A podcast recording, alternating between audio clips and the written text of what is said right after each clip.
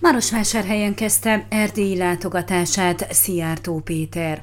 A találkozó jelen volt Péter Ferenc, a Maros megyei tanács elnöke, Kovács Mihály Levente, a Maros megyei tanács alelnöke, Sós Zoltán Marosvásárhelyi polgármester és Portik Vilmos alpolgármester, Márk Endre Szász régen polgármestere, valamint Zsigmond Barnapál Fideszes országgyűlési képviselő, Zákonyi Botond Magyarország bukaresti nagykövete, Tóth László Csíkszeredai főkonzul és Magyar József európai kapcsolatok fejlesztése fejlesztéséért felelős, helyettes államtitkár. Szijjártó Péternek megköszöntük a magyar kormány anyagi és morális támogatását, amelyel jelentősen hozzájárul a magyar közösség megerősödéséhez és a térség gazdasági fejlesztéséhez.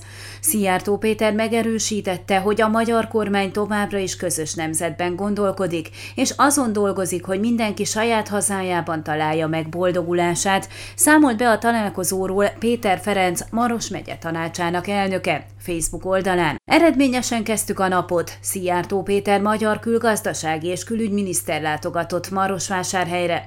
Köszönettel tartozunk a magyar kormánynak mind az anyagi, mind pedig a morális támogatásért.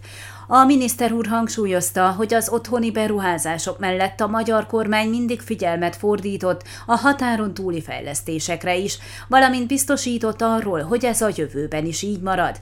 Áprilisban országgyűlési választások elé néznek. Hajrá Magyarország! Értékelte a találkozót Marosvásárhely polgármestere Sós Zoltán.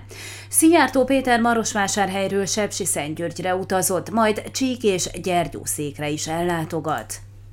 Ön a Székelyhon aktuális podcastjét hallgatta. Amennyiben nem akar lemaradni a régió életéről a jövőben sem, akkor iratkozzon fel a csatornára, vagy keresse podcast műsorainkat a székelyhon.pro portálon.